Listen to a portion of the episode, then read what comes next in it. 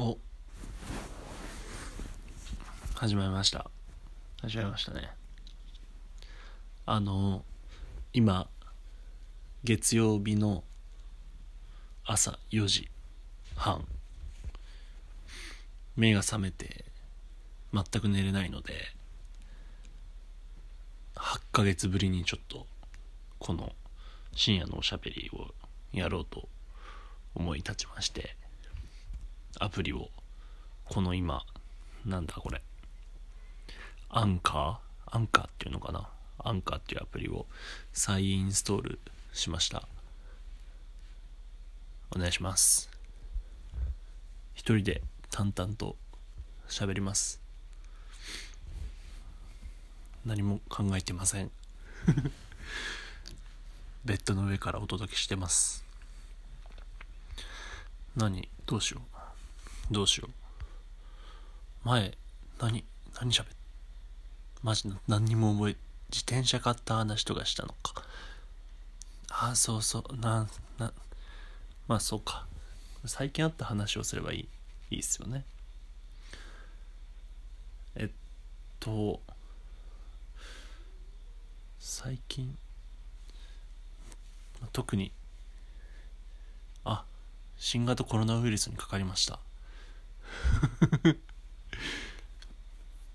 まあ幸いなことに軽症で2日か3日ぐらいちょっと熱は出たんですけどまあまあまあ2週間自宅療養をして今回復しております。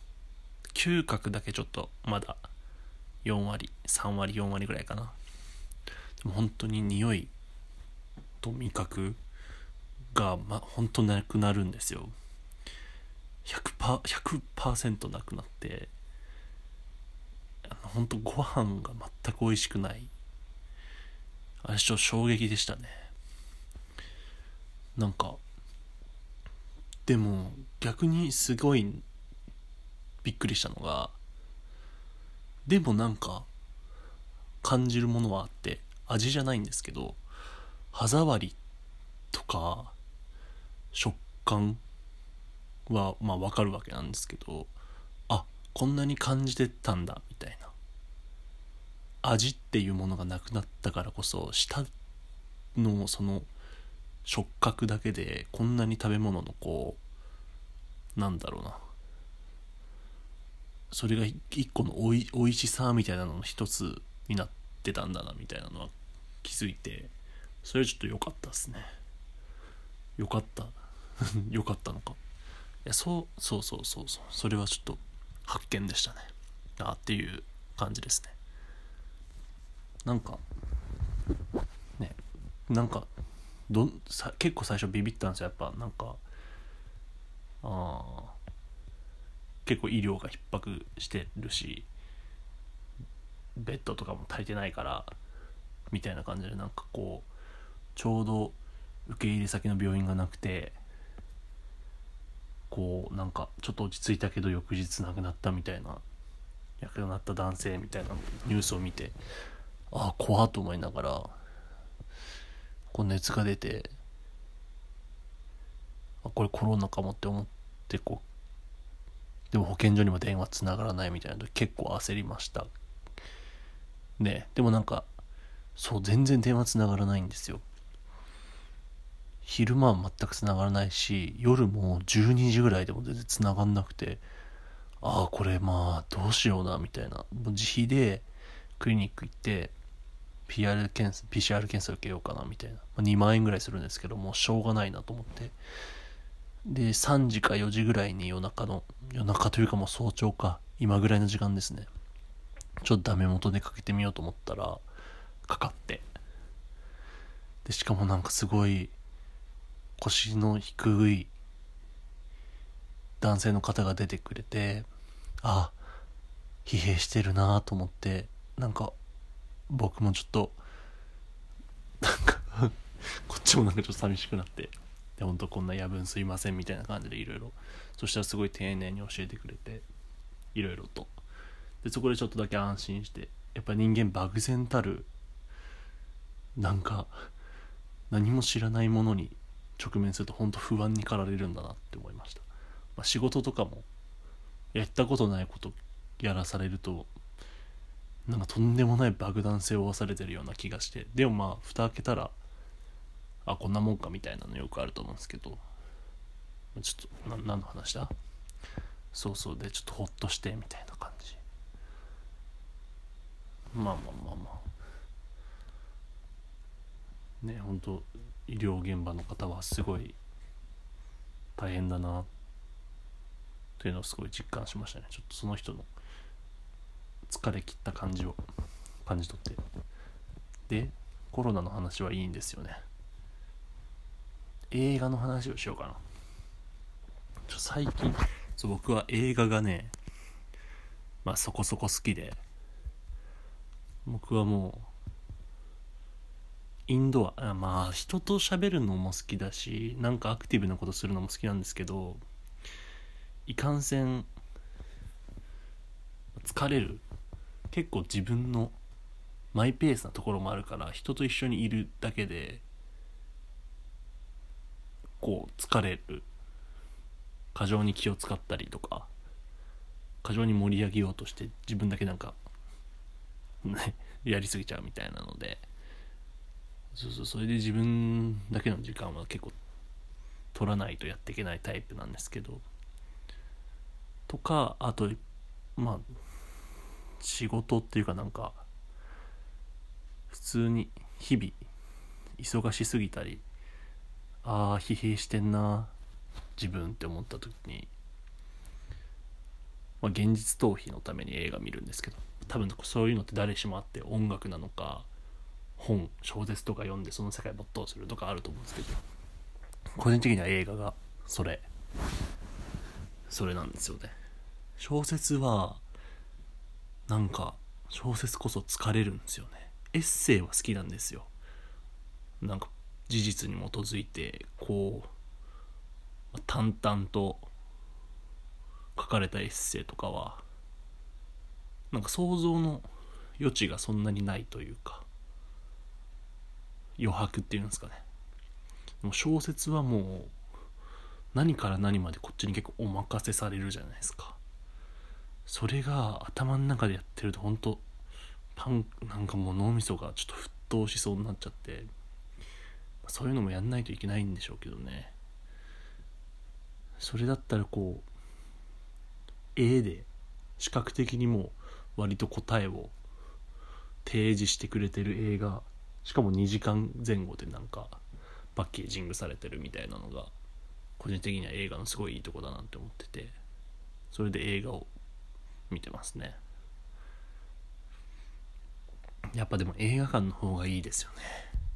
まあ最近最近最近でもないか、まあ、ずっと映画館で見るんですけどまあどこでも言われてますけどこうやっぱサブスクで映画見るようになって1本にこう1000円2000円払って見るって感覚じゃなくなってるからやっぱ集中力ってのが持たない。映画館に行ってもちろんお金はそうですけど喋れない。ゴローンとできない。大きい声出せない。特に用がない時こう立ったりとかできないみたいな制約があるからこそ集中して映画に臨めるみたいなのは大事な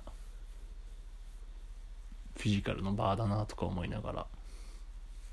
何の話してんだ？映画の話したいんですけどね。そう最近見た映画を僕はねちょっとフィルマークスをやってましてそれをちょっと今見ようかな。風立ちぬ。最新見たやつは風立ちぬ。金曜ロードショーですね。これ全く全くっていうとちょっと角が立つな。あんまり響かなかったですね。風立たぬって。感想を書いてます。立たぬ。立たず。まあまあ。立たぬ。これえあれ？あの庵野の声どうでした？僕はちょっと さすがに浮きすぎじゃね？って思っちゃいましたね。なんか全員あのキャラクター全員ああいうこうポツポツとこう喋っていく感じなのがいいんですけど割とこうなんだろう。そう。感情エモーションな感じのちゃんとこう声優さんっぽい話し方もいる中 あそこあれだけこうぼーっとしている人がいる。ちょっとねちょっとちょこれ悪目立ちしてんじゃないのかなって正直思いました。あれがいいんあれがねまあ狙いなんでしょうけどなんかずっとだからこうふわーっとした感じで見ちゃって何だったんだろうかみたいな。よかよかったんですけどねなんか多分宮崎駿ってどうなんでしょう？戦時中知ってる人ですよね多分。だからああいう表現できるクリエイターアニメーターみたいな人って多分本当に限られてて。ねなんかすごいいろいろも考えさせられる考えさせられるって感想ほどチープチープで陳腐なものはないがそうそうそう。うん。まあでもちょっと僕はトトロの方が好き。カリオストロの方が好き。です。フリーガイ。フリーガイ超良かったですね。フリーガイ。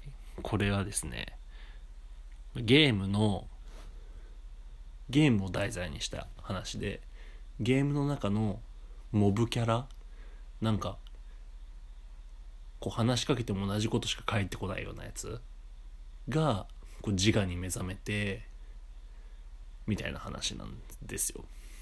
でこれ結構コメディチック大衆向けに仕立て上げられてて、まあ、それがまずすごいなって思ってこういう題材ってまあ割とあって、まあ、シミュレーション仮説みたいなのとかこう自分は本当に生きてるのかどうかみたいなよく SFS、うん、にあるテーマ、まあ、哲学チックな題材。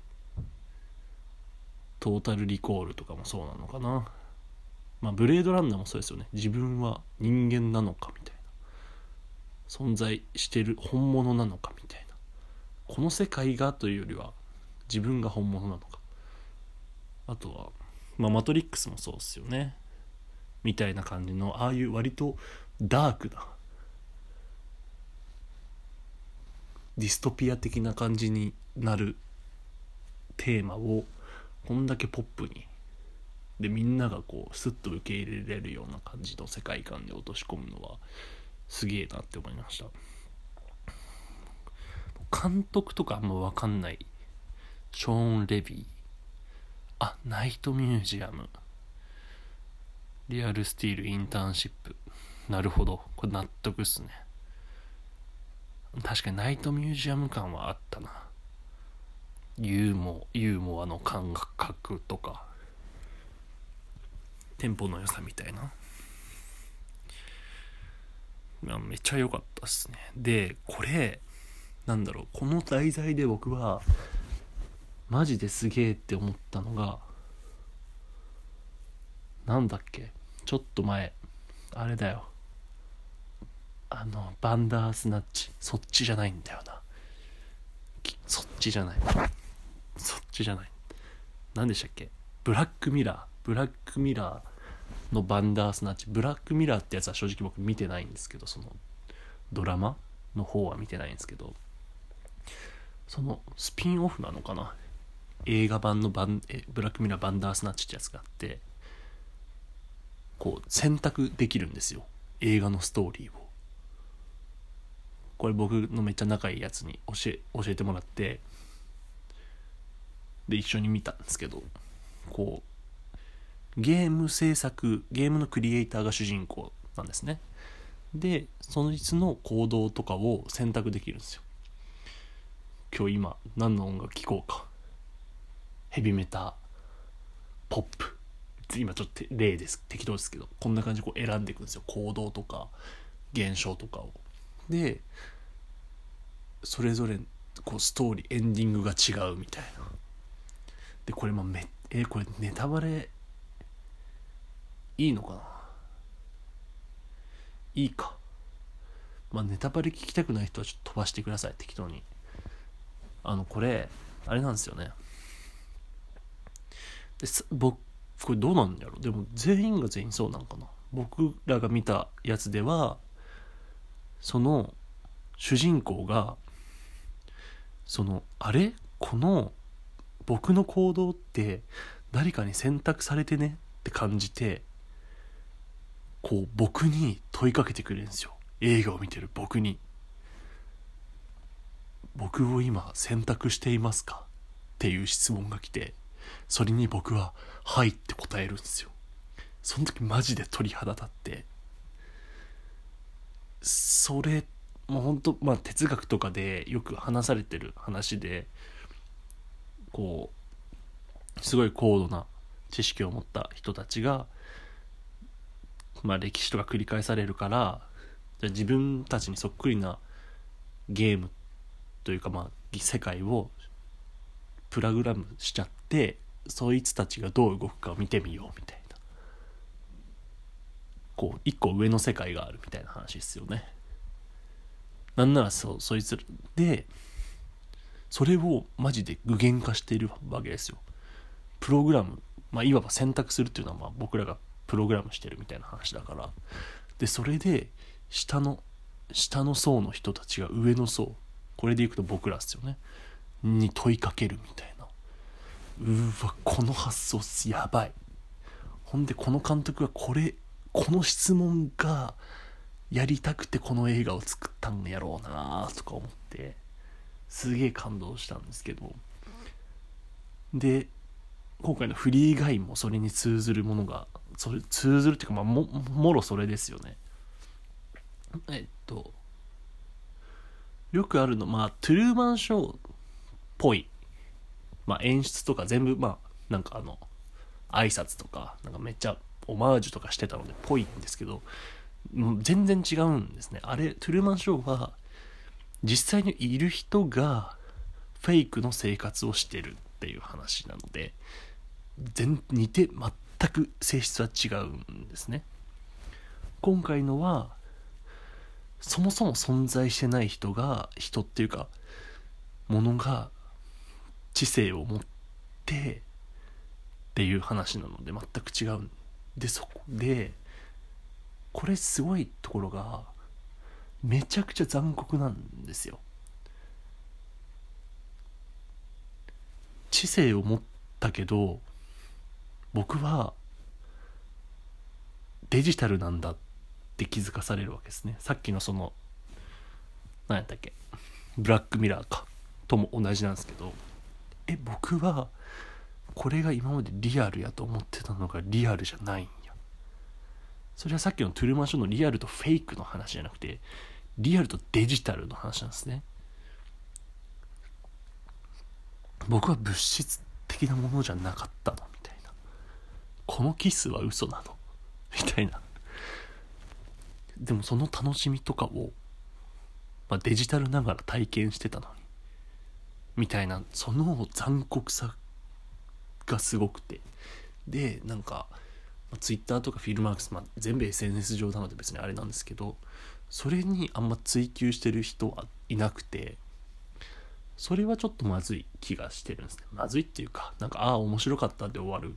終わらすそれで終わらせる監督の手腕もすごいけどそこになんかその背後にあるそういう、まあ、いわば生命倫理なんですよ。AI とはいえそれをまあまあこれを生命として認めるかどうかみたいな話なんですけどそう。新しい生命倫理なんですよね。クローンとかもそうじゃないですか。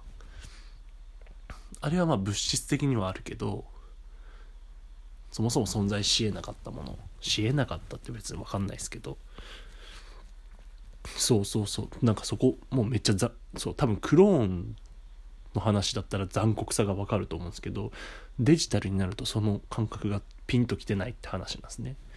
でもこれって多分今後本当に来てって来るんですよ。本当に来るものだと僕は思ってて。そこを今後どう整備していくかですよね。その倫理観。法整備もどうなるんやろみたいな。ななんですかね。これフィルマークスにも書いたんですけどまあ話ちょっとネタバレになるんでこれもあれなんあれなんですけどえっとゲームのユーザーがこの作中でねゲームのユーザーがその生、えっと、意志を持ったモブキャラに恋をするんですよ。モブキャラ自身というかもともとはそいつはもう誰かにユーザーがいてそのユーザーのキャラクターだと思ってるからそのまあいわばそれを操ってる人ですよね。あこんなに趣味合う人がいるんだみたいな。え私この人超好きみたいになるんですけど実はそいつはプレイヤーいなくてそのキャラクター自身が意思を持ってたってことに気づいてえでもめちゃくちゃ好きってなってるんですよ。えでもデジタルなのもうどうしようもないじゃんって思ってで結果映画ではそのプレイヤーの意思はえっと制作者まあ制作者の男の子のなんか思いを反映したものだったからみたいな話でそのリアルなあやっぱこのそうそうそうリアルな恋愛で着地するんですけどいやでもやっぱりこのキャラクターがいいっていう選択肢も全然あるわけじゃないですか。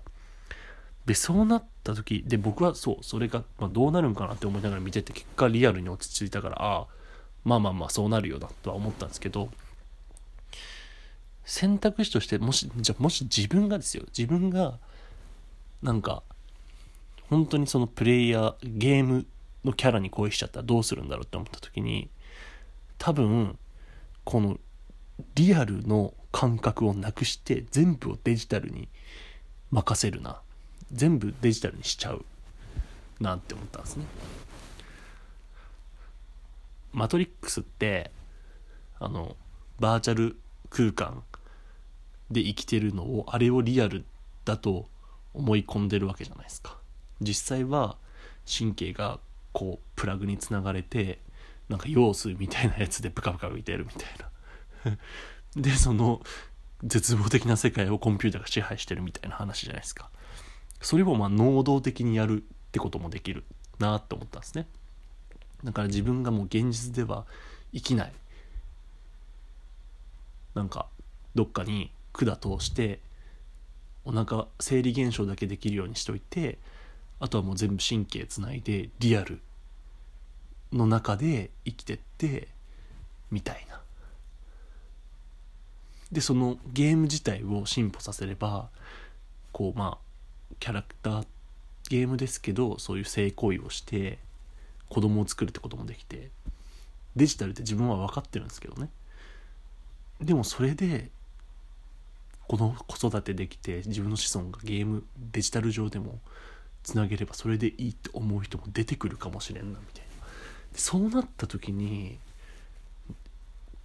こう社会人と社会はどうそういう人たちとかそういう現象を対処対処じゃねえな。接していくべきなのか。全然分かんなくないですか？旗から見ればめっちゃ気狂ってるんですけど別に気狂ってはないんですよね。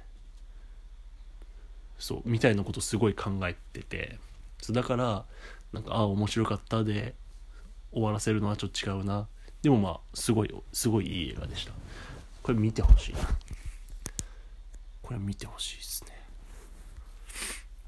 やべトイレ行きたくなってきた。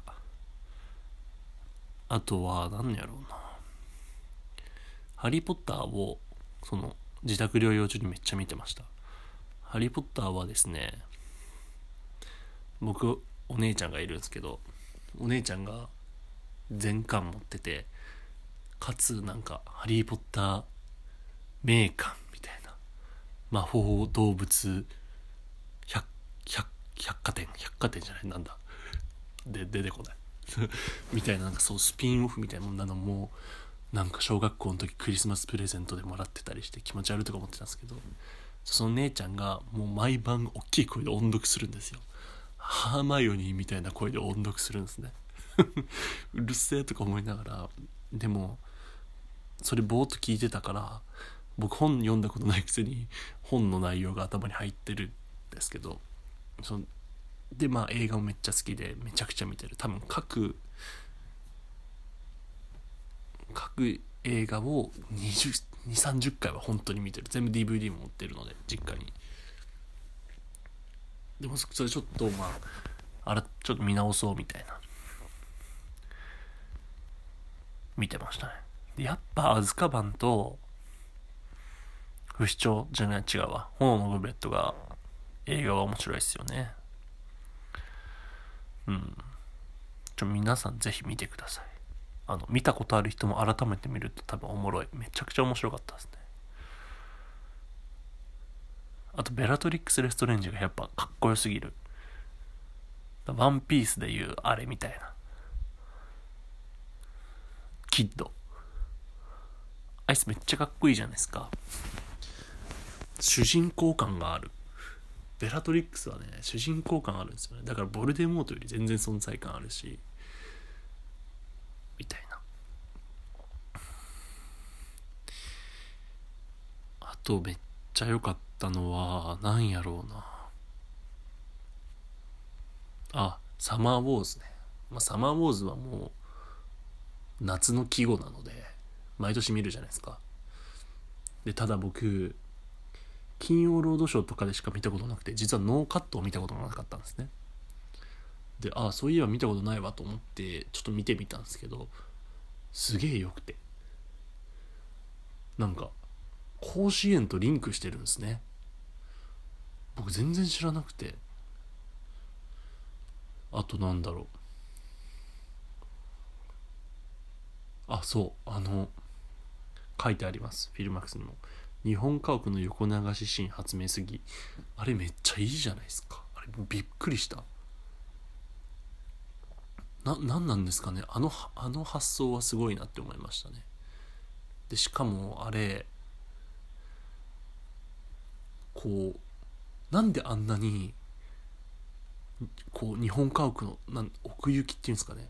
あの横に長い感じ。あ僕は実家があの結構岐阜県の田舎で僕も日本家屋、まあ、縁側があってあの畳があってみたいなお家に住んでたので分かるんですけどこう横に長かったりするんですよ。でそれがすごい入ってくる。うわ長って思わせるんですよね。でなんでなんだろうって思っててなんかいろいろ見てみたらあれなどっちか忘れたんですけど手前が手前の絵がゆっくり動いて奥が速く動く。だ雲とか空の動きがめっちゃ速いんですけど手前はそれほど動いてないみたいな。でこれが遠近感を生むものらしくて空とかがすごい遠くにあるように感じるみたいな。今横横の長さの話してるのなんでこれ奥行きの話してるのか分かんないですけどでもそれも含めてなんかわーって思って。あれ最高ですね。まあでも一番のサマーウォーズの名シーンはあの「しまっていこう」キングカズマの「しまっていこう」です。あれが一番いい。よろしくお願いしますじゃないですね。全然。ああと書いてある。母なる大地のメタファーにクジラ使いすぎ。いや本当にそう。クジラを使いすぎです。細田守は。なあれ？新しいやつ何でしたっけ？そばかすの姫。竜とそばかすの姫。これもがっつり冒頭から出てくるし。あとあれ。化け物。化け物の子。もうクジラ出てくるし。クジラばっかり出てくる。まあそういうの面白いですけどね。クジラは多分女性名なんかねあるんですよ。そういうのあるじゃないですか。港とかクジラとか大地とかでえなんかドイツヨーロッパ系の言語で割と女性名詞なんですね。こうなんかいろんな物事をの万物の層的なそうじゃないんですけど何て言うんだろう。出発点みたいな、まあ、地球を彷彿させるみたいな感じで、まあ、乗り物ですよね。大きい。だから乗り物だから船とか車とかも女性名詞なんですよね。何の話とそうそうおもろい。そういうの面白いな。そういうの考えてると面白い。プロミシング・ヤング・ウーマン。これねこれ面白かったっすよ。おもろいんですけどなんかあの医者？医学部入ってた女の子が女の子っていうのもあれだな。女性が医学部医者の道を辞めてなんかいろいろまあ世間から見たら堕落した生活を送ってるみたいな話で。でもその医者を辞めた理由が親友の女学生がレイプされてで声上げてたのに誰も何にもしてくれなくて絶望して辞めて絶望なのかメンタルやんだっていうのかでそのためにこう酔ったふりして男に持ち帰らせたと思いきやなんかすげえ悪口言ったりみたいな感じでこう社会性なんか制裁してちょっとすっきりするみたいなそれで精神持ちこたえるみたいな。でもいろいろ天気やって本腰入れていろいろやるみたいな。面白かったんですけどなんか極端すぎてもうちょい心情の変化とかあるんじゃね？みたいな。ちょっとツッコミどころはあってだからネット漫画っぽい脚本だなって思って。ネット漫画ってなんかどんどん過剰過剰なストーリー過剰な絵にこだわりすぎてなんかは？みたいなの結構あるじゃないですか。おもろいけどみたいな。フィクションやけどどっかにノンフィクションっぽさっていうかリアリティ担保する要素って必要だと思っててこう共感させるためにはね。それがちょっとあれかな。まあでもあとキャリー・マリガン超可愛い。やっぱドライブでも僕はマジかみたいな。こんな人いるんやみたいな。高校の時に思って。何がいいんって言われるとあれなんですけどちょっと日本人っぽくないですか？外国人にしてはあんまり彫りが深すぎないし割と平面っぽい顔つき。そうそうそう。だなと思って、うん、そういう顔好きなんですよね。あのああの人も。名前全然出てこないわ。あれあれよ。ああちょっと思い出したら思い出したら言うけど、まあ、世界に一つだけのプレイバックとかに出てる。ちょっと調べよう。プレイバック。バック。世界に一つ。世界に一つのプレイバック。ジェニファー・ローレンス。そうああいうねなんかそういいですよね。今サマーウォーズプロミシング・ヤング・ウーマンまあいいか映画の話は。うん。そんなところかな。ああとこれめっちゃ良かった映画「サウンド・オブ・メタル」っていう映画ああってめちゃくちゃいいんですよ。サウンド・オブ・メタル聞こえるということ。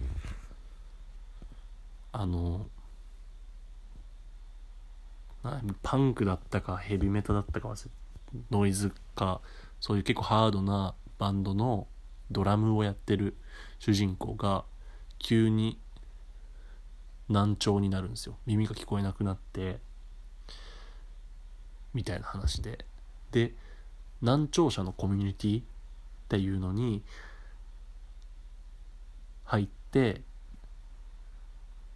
こうその人たちと交流しながらこう現実として受け入れてくのかみたいな話なんですけどめちゃくちゃ良かったっすね。めちゃくちゃ良すぎて僕フィルマークス割となんか一言二言見事書くんですけどめちゃくちゃいい映画やったしか書いてないです。本当に良かったですね。今季今シーズンシーズンってなんやね今年見た映画で本当え一番良かったかもな。一番うわうわすげえって思った映画かもしれないです「新エヴァンゲリオン」も良かったですけどね。あれはマジで良かった。最初良すぎましたね。最初のあのなんかどっかを攻略するところ。あれマジすごかったな。そんなところかな。そんなところですね。多分今年見た映画でおもろかったやつ。あとスイングキッズも良かったですね。なんか食わず嫌いしてた。スイングキッズ。ちょ説明するの難しいのでぜひ。気になった人はググってください。これ良くないところだな。でもちょっと集中力切れてきた。やばい。映画の話長くなっちゃったな。最近映画以外。映画以外ではそうだ。前回香水にはまってるみたいな話をしたんですよ。確か。そうそう。なんかまあ僕は服が好きなんですけど1個の服じゃないですか。男って例えばあのパンツボトムってパンツの一択なんですよね。パンツのあと丈とシルエットだけで。女性ってスカートっていう選択肢があるからまあこれ今男女で言うのもあれなんですけどまあまだまだそういう考えは根強くて僕自身もスカート履くかって言われるとうんって感じなので、まあ、パンツ一択なんですけど。だから一個選択肢が増えるわけやから身にまとうものが。すごい世界観広がるな。世界が広がる。って思いながらちょっと結構ね凝ってねいろいろ見てた。調べたりね買ったりとかしてたんですけど。なんかいややっぱ柔軟剤の匂いが一番いいなと思って。そうそうそう。てか知り合いがなんかインスタのストーリーズの回答で「香水つけてますか?」みたいなクエクエスチョンに「つけてません」人間の匂いがなくなるのが嫌だなと思ってつけてませんみたいな回答しててうーわなんていい考えやと思って。本当にそれなんだろう。本当にそれと思って。草かろうがなんだろうが人間らしい匂いってめちゃくちゃ大事だなって思って。そこは確かに僕もその考え本当に素敵やし共感すると思ってそれ以降使わせてもらってます。人間の匂いなくなるの寂しいからつけつけない。まあ1週間に1回ぐらいなんか気分転換につけるのはいいと思うんですけどね、まあ、結局自分のテンション上げるツールでもあるから服もそうですけど。そこに寄与すればいいと思うんですけど。うん。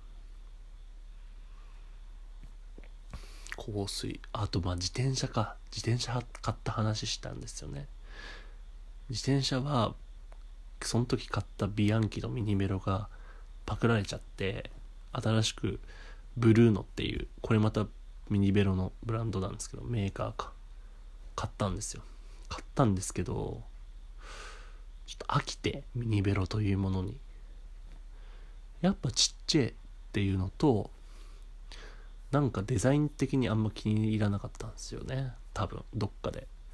でいろいろカスタムして自分の好みにしようかなって思っていろいろやってたんですけどうーんこれ違くね？と思って売り売って新しいの買いましたね。そのブルーのもまあそこそこして1718万ぐらいしたんですよ。でも2ヶ月で売って5万円で。5万円で売ってそれを元手にメルカリで3万6,000円のオンボロのオンボロではないか。まあちょ結構古びた。ミニベロじゃない普通の大きい27インチぐらいのフレームのやつを買いましたね。でもパナソニックでしかもパナソニックのオーダーの車体でだからその最初に買った人は結構したんじゃないかな。20万とかしたんじゃないかな。いいやつなんですけど。でそれが現地取引だったんですよ。あの送料かかるから取りに来れる人だけ限定ですみたいな。でえやったことあります？そういうの。僕はなくて結構ドキドキしたんですけど。まあ最悪やばいやつでも倒せるかみたいな。僕身長1 8 5センチあって空手とかもやっててまあまあまあそんじょそこらのやつには負けんかなみたいなので まあ行くかみたいな。でもやっぱ僕そうさっきも言ったんですけど田舎なのでそういうネットで知り合まあこれは別に出会い系じゃないんであれですけどでもそういうのから始まってリアルでつながるとやっぱ怖いなとか思いながらあの、まあ、蔵前蔵前でって言われたので蔵前行ったんですけどそしたらすごい気のいい兄ちゃんで物腰も柔らかででなんかいろいろ世間話もしながら普通に引き取って「えめっちゃたえ、よかった」みたいな。あでそれでちょっと感動したことがあって感動っていうかまあやっぱいいなって思った体験があって。まあ自転車無事受け取ったはいいんですけどタイヤの空気なんかちょっとあのタイヤの空気入るとこあるじゃないですか。バルブがなんかおかしくてもう全然入ってなくて。でも蔵前から僕祐天寺に住んでるんですけど蔵前から祐天寺までチャリで帰ってこなきゃいけないから15キロぐらい17キロぐらいか。さすがに歩いては帰れんと。乗って帰らな無理やなみたいなんでどうしようって思ってとりあえず近所になんか自転車修理屋さんないかなと思ってググってであったからそこに持ってったんですよ。そしたらそれもまたなんかすごい優しいおおっさんがやってるとこで「おおおみたいな。でいろいろやってくれるんですよ。うんなんかね良かったっすね。しかもなんか最近の感じ今時な感じじゃなくてなんかイケてる感じじゃないんですよ。普通にボロッボロのダンロップのつなぎ着てまあ、結構小汚い感じのちっちゃいお店だったんですけどなんかねいろいろやってくれたんですけどいや良かったですねその世間話も含めて。この辺古い車体だねから始まってそうこのメルカリで買ってきたんですみたいな。あそうかいみたいな。どこに住んでんの？みたいなんで祐天寺目黒区ですねみたいな。中目黒の近くです。なんそうそうそうなんかそういう世間話とかして。あ超いいなと思って。僕は結構人見知り人見知りっていう言葉が合ってんのか分かんないですけどまあいわゆる人見知りなんですよ。実はね。多分これリアルでな友達から「はあ嘘つけ」って思うと思うと思うんですけどこれ、まあ、結構本当で。こうまあ人と喋るのは基本的に好きやなのであれなんですけど好きだからこそこうやっぱまあ喋りすぎちゃったりとかして疲れるんですね。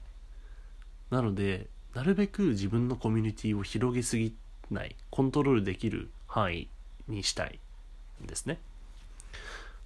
そうだからこうあんまり知り合い広げたいとかも思わないしカフェとかで店員さんと喋りたくないし美容室も全然喋りたくないし。だから僕1000円カット言ってるんですけど喋りかけられないから。あそこ淡々とカットするんで。カフェとかでもなるべく喋ってほしくない。ほんでいやでもやっぱ通うと何回も言うと「あお兄さんいつものですか?」とか。まあそれぐらいならいいんですけど「えご職業は?」とか聞かれたりするから。そうなった瞬間うわーやめてくれって思うんですよね。僕はこう他者あくまでこう第三者としてこの店にいたいんだよなみたいな。そうそうそう。違うんだとか思いながら。そうなったらあんまもうその店行かないとかあるんですけど。でもだからこそそういうもうまあ合わんなみたいな。今日しか合わん。これ多分最初で最後やなみたいな出会いはすごい好きで。そのおっちゃんともめちゃくちゃいろいろえずっと知り合いやったぐらい話2 3 0分話してましたし終了終わった後も。そういうのやっぱ超いいなみたいな。なんか他者同士の交流。しかもそれで他者以上にもならないみたいな。そういうの超大事。超いいな。だから僕多分なんか結構旅行旅行っていうかまあ旅に近いんですけどなんか別に海外だろうが国内だろうが見知らぬ土地に行って誰も知らん場所で過ごすっていうのがめっちゃ好きなんですよ。まずあのもう例えば福井行ったら車が福井ナンバーなわけですよ。その時点でめっちゃテンション上がる。うわー福井ナンバーや見慣れんみたいな。知らん土地来てるみたいなんでテンション上がるしコンビニとか入るとちょっとラインナップも違うみたいな。うわー I'm a stranger みたいな感じで。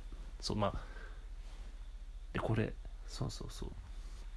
でほんと一人で行ってぼーっとしてぼーっと散策してでなんかゲストハウスとかで入って特にすることもなく寝てでまたぼーっとして次の日で帰ってくるみたいな。全然好きなんですけどそういうのが。もう僕にとっては極上の贅沢なんですけど。でこれ何なんだろうなんでだろうってちょっと思ったんですね。で多分多分なんですけど僕やっぱその田舎生まれで、まあ、みんな知り合いなんですよ。全員知り合い。どっか歩いてたら「あ昨日タスク君どこどこおったやろ」みたいな「お母さんが見たで」みたいな言われたりとか「あそこの子は誰々と付き合っとるらしいな」みたいな親が知ってる。なんで知ってんのみたいな。あとまあ同世代はもうほんとみんな知り合いですし成人式全員知ってるみたいな。知らんくても絶対友達の友達やからみたいな。そういうところで生まれ育ってて。まあ面白い反面息苦しさもめっちゃあったんですね。そう。なんかずっとオンステージやんみたいな。そうそうそう。舞台袖におれんみたいな感じがあって。そういうのもあって、まあ、大学は関東か関西のちょっと中心部がいいなみたいなんで、まあ、関東来てみたいな。で今東京にいてみたいな感じなんですけど。やっぱどっかこうさっきもなんか他者って言ったんですけど他者でありたいんですよね。なんか東京ってこう社会の歯車感があってそれが嫌やみたいな人も多分いるんですけど僕はそれが超良くて。なんか責任がないじゃないですか。責任ないしスポットライト当たらないのって超楽なんですよね。それがねたまらない。でその全然知らん土地行くとそれが体感できるから好きなんだろうなみたいな。だからそのカフェとかで初めましてで終わりなら全然話すんですけどここまた来るしなみたいなところで話しかけられるとちょっと他者じゃなくなっちゃう感じが嫌ですね。箕島佑さんっていうただの客 A がこうどんどん輪郭がはっきりしてきて意味を持つようになるのがちょっと嫌。なんかすげえ止めのない話をしてますね。結構話してこの辺にしとこうかな。これもノン編集で載せますね。あもう49分も喋ってるわ。でもやっぱこれいいっすね。なんかやっぱ人と喋るのが好きな理由って会話ってこうなんやろ。アドリジャムジャズジャズセッションじゃないですかなんか。でこう自分の知らない考えも相手の考えと合わさってあなるほどみたいな思わぬ方向発展したりとかするから会話面白いんですけどこういう一方通行なおしゃべりみたいなのもやっぱりなんか自分が最近何を考えてたのかとか頭を整理するのにめっちゃ役立つなあと思って。やっぱいいっすね。ほんとやっぱ喋れるな。話したいことっていっぱいあるんでしょうね。でも友達とかとだと共通言語例えばこの子は音楽好きやから音楽の話この人は映画の話この人は服の話とかなんか割とあるじゃないですか。そういうのを取っ払って自分が話したいことを止めどなく話すっていうのは多分すごい気持ちいいことなんだろうな。と思いながら終わります。5時。20分。今日も仕事。まあなんとかなるですね。またお願いします。終わります。